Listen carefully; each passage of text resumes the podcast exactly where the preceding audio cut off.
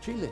Contra Chile, sí. Eh, yo creo que 7-0. como aprendizaje ha sido lo mejor que me ha podido suceder. Negativo y por encima de la derrota con Chile, yo creo que fue el segundo tiempo contra Suecia. Contra Brasil, la verdad yo no creo que nos equivocamos. Hasta el minuto casi 60 el juego estaba 0 a 0. Una gran generación. Irving Lozano, a Edson Álvarez, a Jesús Gallardo, Raúl, que le dimos esa importancia y creo que en ese aspecto le sumamos al fútbol mexicano. El proyecto con la selección mexicana iba muy bien, fue una decisión apresurada y equivocada.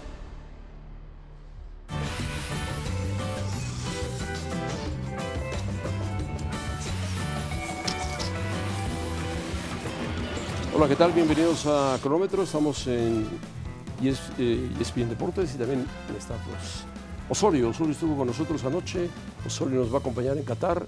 Es un hombre que sabe de fútbol, está lleno de fútbol, vive del fútbol, vive para el fútbol, come de fútbol, todo lo hace con fútbol. Siempre está pensando en fútbol, fútbol, fútbol, fútbol. Pero es su estilo y su forma de, de vivir. Osorio, quien dirigió la selección mexicana, vamos a, a hablar algo de él y si estamos de acuerdo lo decimos y si no, no. Y después vamos con Ernesto Jerez para que nos hable de los Yankees, de los padres que están perdiendo. Faitelson, ¿cómo estás? Bien, José Ramón, saludo con mucho gusto, muy buenas tardes a todos. Eh, bueno, ya hablaremos, por supuesto, de la incorporación muy buena para ESPN de Juan Carlos Osorio. Y también hablaremos del Real Madrid. El Madrid sigue con un paso, si no perfecto, sigue sin perder en España. Entonces, ya ha perdido. entonces es perfecto. No, bueno, tiene un empate por ahí. Bueno, no sé qué Pero que, a ver, en primer lugar en la Champions. Sí, sí. Luego tiene, eh, ganó la Supercopa. Sí. Es decir, ha tenido hasta ahora un semestre impecable Pero Ancelotti. después ¿eh? llega France Football y dice que el City es el mejor del mundo. Bueno, a lo mejor, José Ramón, los resultados, no, e- el, el nivel de espectáculo del Real Madrid no está al nivel de sus resultados. Sí, juega, juega muy bien. Cuando se juntan los brasileños y Benzema, juegan muy bien, muy bien. Está bien. Y en la Champions sacó al City. Está el bien, está el bien, está espectáculo del City. Bueno, Bueno, ya hablaremos también, José Ramón, de béisbol. Los padres están perdiendo en casa otra vez contra los Phillies. oh, Y los Yankees y los Astros abren serie en unas, un par de Mira. horas más. dice Osorio, fue una decisión apresurada y equivocada no renovar con el Tri. Eso se lo preguntamos anoche y dijo, sí, el proyecto iba muy bien, pero pues la decisión, porque lo vimos 1200 días después de que se fue. Sí, él dice que fue una decisión más personal y también tenía la ilusión de dirigir a la selección de Colombia. Cosa que no fue porque no lo quieren en Colombia, según él dice. Puede ser José Ramón, pero pues no lo querían aquí, no lo querían en Colombia, ¿dónde lo quieren? No, aquí sí lo quería. Tan es así que le ofrecieron la renovación. No, lo quería Cantú y lo querían Bueno, los lo directivos. quería la pero federación. el am- el- después de la eliminación de México en el Bueno, Mundial, el foro rojo que tú le llamas, sí, de acuerdo. que también Rojo. está en contra de Martino. Ahora José Ramón también fracasó en el Mundial. Las Sí, cosas como bueno, son. Pues, también fracasó Herrera, Oye, también fracasó la Volpe. Vino de un sublime, de ganarle a los alemanes. Tuvo un partido difícil con Corea del Sur. Dio vergüenza con Suecia y con todo respeto para él dice que durante 60 minutos compitió con Brasil. Yo jamás vi a México competir con Brasil, ¿eh? Ah, y eso que Neymar se dio vueltas y Detuvo, vueltas y detuvo vueltas. algo. ¿eh? Neymar finalmente le metió un gol y le puso el otro a su compañero. Fue Mira. error o acierto no haberlo renovado. Yo creo que hubiera sido bueno continuarlo. Sí, la continuidad, la continuidad siempre es buena. Ahora, si tú me preguntas, José Ramón, si tú me ofreces al Tata Martino o a Juan Carlos Osorio, yo me quedo con Martino. Bueno, Martín ha sufrido posiblemente más que Osorio. De acuerdo. Pero Martino tiene un antecedente de haber dirigido a Argentina y haber dirigido a Paraguay en un mundial y haber dirigido al Barcelona. Y yo insisto, Correcto, correcto. no cualquiera alcanza las dimensiones de un club como el Barcelona. Dicen que es muy fácil, que fracasó. No cualquiera llega al Barcelona. No, no cualquiera. ¿no? Ahora, José Ramón, este. ¿Está llegando con dudas al Mundial? Sí, Martino sí. Sí, de acuerdo. Ahora, yo creo que Osorio, él dice que hizo un trabajo, todos los entrenadores, ya lo vamos a comentar un poco más adelante, dicen que hacen un trabajo para proyectar futbolistas y que al final, eso es mucho de la golpe también, al final sus resultados se ven con el paso del tiempo. Esa es la disculpa de todos los entrenadores. La única realidad es que Osorio no cumplió el cometido de llevar a México al siguiente Pero nivel. ¿quién lo ha cumplido? Nadie. Bueno, pero alguien lo Entonces- tiene que cumplir, entonces caramba, todos José han sido fracaso, fracaso, Pero fracaso. alguien lo tiene que cumplir. ¿Cuándo? Bueno, no lo sé. No sé, dame una Espérate esperanza, para el una 2020 fecha. al 2028, espérate, Faitelson. Esa es tu fecha indicada. Muy bien. Se va a jugar en México, gran, bueno, gran parte, pero México va a jugar todos los partidos. O sea, ya le toca a México. No, no, a- campeón del mundo no, quedar mejor.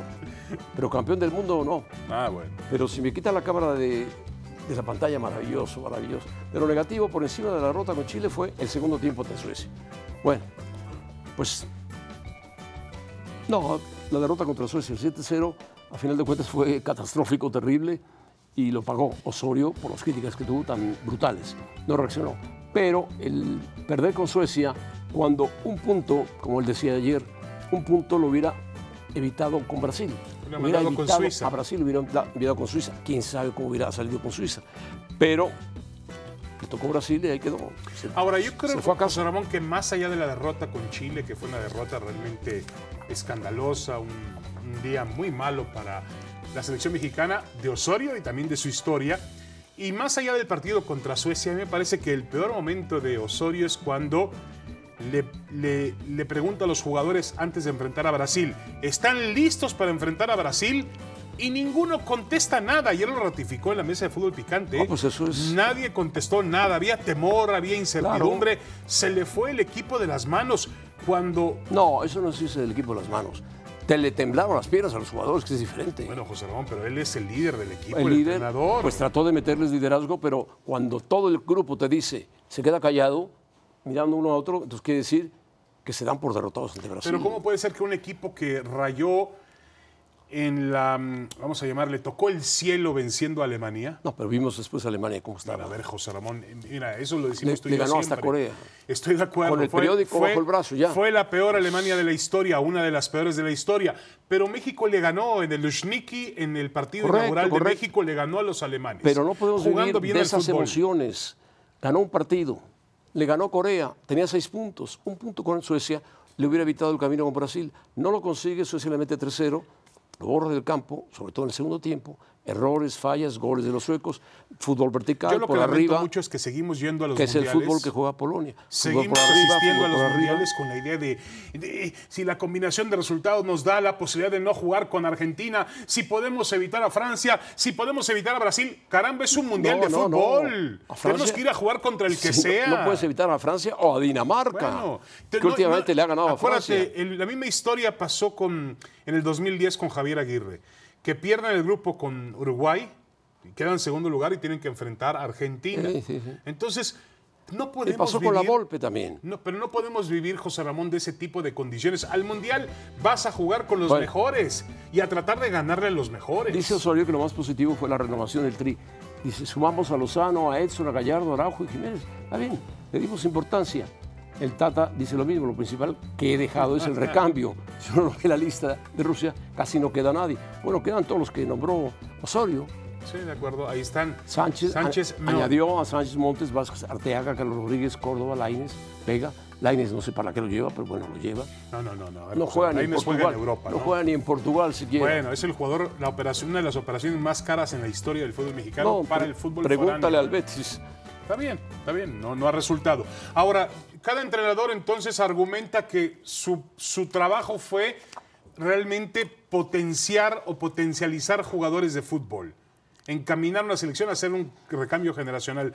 Pero ¿quién va a dar los resultados? Alguien que ya asuma esa responsabilidad. Yo voy a dar los resultados con los futbolistas que tengo y hasta los que no tengo. Nadie lo va a decir eso, Faitelson, nadie lo va a decir. Ni aunque viniera Guardiola Ahora, diría, ¿tú crees yo que- voy a colocar a México en segundo ¿Tú lugar. crees que no vamos a ser Martino- campeones, pero sí bicampeones. ¿Tú crees que Martino no sabe que tiene que poner a México en el quinto partido?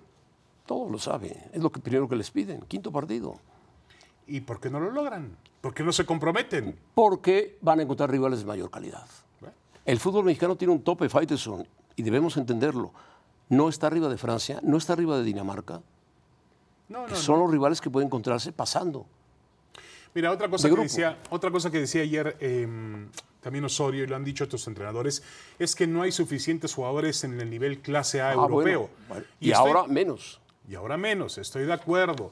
Eh, y ese no es problema de los entrenadores de una selección mexicana, ese es un problema de los clubes de raíz. Producir más y mejores jugadores, Bueno, ponerlos en la liga, el caso de Pizarro. venderlos con precios no tan exorbitantes como generalmente estamos hablando de Laines. ¿Cuánto pagó el, el Betis por Laines? Y al 17, final Laines 17, 14 no terminó dólares. Funcionando. no, no, no. Entonces, yo creo que los dirigentes de equipo los dueños de clubes del fútbol mexicano, esos Pero ¿qué dicen los que son dueños? tan amigos de José Ramón. No voy a regalar, no voy a regalar mi, Mi mi dinero. mi jugador al fútbol europeo. Ah, por Dios. es lo que piensan. Pero ven a los europeos como Pero José Ramón, la hay magia, de los reyes. dueños tienen equipos en España ya, en la segunda división de España. Bueno, entonces que los manden a reforzar a la segunda división de España. No, pero- Al Oviedo. Para que veas el poder del fútbol mexicano, hay dos dueños de equipos importantes de la segunda división, tradicionales de la zona de Asturias, los dos, dueños de equipos de fútbol mexica- del fútbol eh, eh, español. Pero andan navegando a media tabla los dos equipos. Bien, como tú quieras, Bueno. como tú quieras. ¿Qué dijo sobre Brasil? Contra Brasil no nos equivocamos, jugamos de igual a igual hasta el minuto 60. Igual e igual. De igual a igual. No, Brasil fue, fue mejor equipo. Brasil ni se despeinó. Yo no se lo quise despeinó. decir ayer a Juan Carlos Osorio porque era su bienvenida. Pero José Ramón, Brasil ni se despeinó en ese partido. No, este fue el hombre clave.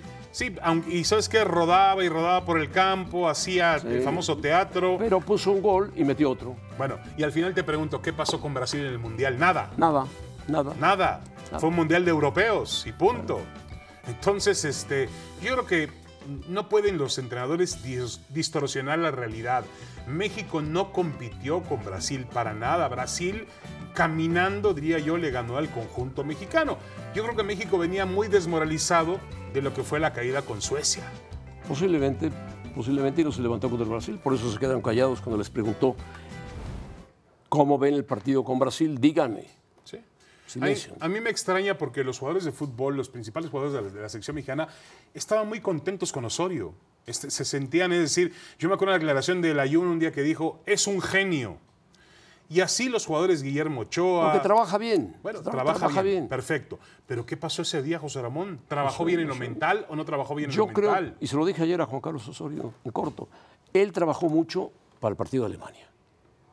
Alemania, Alemania, Alemania. Se olvidó de Corea y se olvidó de Suecia. Y más de Brasil, por supuesto. Bueno, hizo bien. Cuando enfrentó a esos equipos dijo, Dios mío. Pero hizo bien, ¿no, José Ramón? Porque finalmente, por ejemplo, ahora el entrenador mexicano Pero está es planear, trabajando para enfrentar a Polonia. un, un partido o planear el Mundial. Yo creo que él tiene que estar pensando actualmente, Martino, en jugar contra Argentina. ¿Cómo desarmar a Argentina? No. ¿Cómo frenar, secar a Messi? No. ¿Cómo frenar a, a Lautaro? No, solamente que les pegues de patadas en la cabeza. Pero eso no lo va a hacer México, por supuesto. no, no. Argentina, olvídalo, Argentina le va a ganar a México. Bueno. El problema es ¿Cómo cómo, derrotar gane? a Polonia y derrotar a Arabia El problema es cómo y- le gane, cómo le va a ganar. Bueno. Acuérdate que la, la última vez que se enfrentaron Argentina y México fue un amistoso en San Antonio. Sin Messi, Argentina le metió cuatro goles por cero a la selección mexicana en el Martino. Porque ¿eh? Argentina tiene un doble equipo, Faitelson. Doble equipo. Doble Todos juegan en Europa. equipo. De acuerdo, Todos. De y en buenos equipos. de acuerdo. Bueno, estará Osorio con nosotros en Qatar y créame que sabe mucho de fútbol. No, muchísimo, muchísimo. Bueno, regresamos con qué, José Ramón, con el América que juega esta noche en Toluca. El América se puede llevar un susto en Toluca, ¿eh? Así llevamos, pareces disco rayado, llevas como seis meses. La mira el béisbol, los juegos de finales ya, estamos muy cerca de ellos. Yankees eh, eliminó a, a su rival, A Cleveland. a Cleveland, y pasó a final de conferencia, va, a- va a enfrentar a los A la Astros de final de la serie de campeonato Liga de campeonato. Liga Americana, perdón. Mientras eh, el equipo de San Diego ha sido la gran sorpresa, eliminó a Dodgers, que ganó 111 partidos, y decía Ernesto Jerez ahí en el corte, decía, sí, juego de comodines en la Liga Nacional, juego del 1 y el 2 en la Liga Americana. ¿No es verdad? Ernesto, un abrazo. Un abrazo, José Ramón, también a David. Es interesantísimo eh, que dos comodines estén disputando pase a la Serie Mundial, mientras que los dos equipos que terminaron con el mejor récord en la Liga Americana también eh, se vean las caras a partir de hoy. Inicia la serie por el campeonato de la Liga Americana y se verá aquí a través de ESPN y a través de Star Plus. Ahora, Ernesto, los Yankees han tenido algunos altibajos. La serie con Cleveland fue durísima. Me parece que estuvieron muy distraídos por el tema de los jonrones y el récord de Aaron Judge. Eh, ¿Realmente ves a los Yankees con la condición de competirle a Houston? No, David, definitivamente que no. Los Astros salen como favoritos al inicio de esta serie de campeonato. Van a comenzar en casa. Es cierto, los Yankees tienen esa poderosa ofensiva, el equipo que más cuadrangulares conectó, pero los Astros fue el equipo que menos cuadrangulares permitió. Los Yankees fueron los que más anotaron, pero los Astros fueron los que menos carreras anotadas permitieron. El equipo de los Yankees, David, corroborando con lo que tú dices, en los cinco partidos en la serie divisional contra los Guardianes de Cleveland, de manera colectiva apenas batearon para 188. La dependencia del batazo de cuatro esquinas, los cuadrangulares, bueno, 16 de 20 carreras de los Yankees vinieron por la vía del cuadrangular. Bueno, de eso viven los Yankees, ¿no? Si se juntan Aaron Josh y Stanton, hay cuadrangulares. Sí, pero, pero si no hay picheo. Bueno, tiene que buscar maniatar el equipo de Houston. ¿No? La importancia del picheo José Ra David.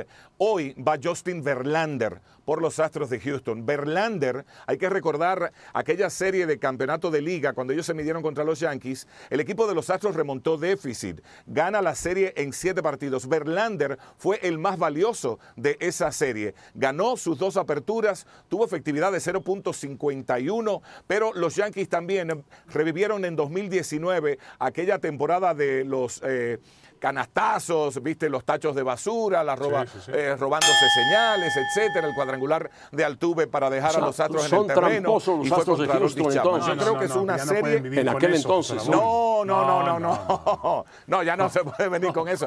Sexta ocasión consecutiva que avanza en la serie de campeonato. Equipazo. Bueno. Es el equipo más equilibrado de todo el béisbol. ¿Y qué te parecen los padres, Todo lo hacen bien. Ernesto Jerez? Es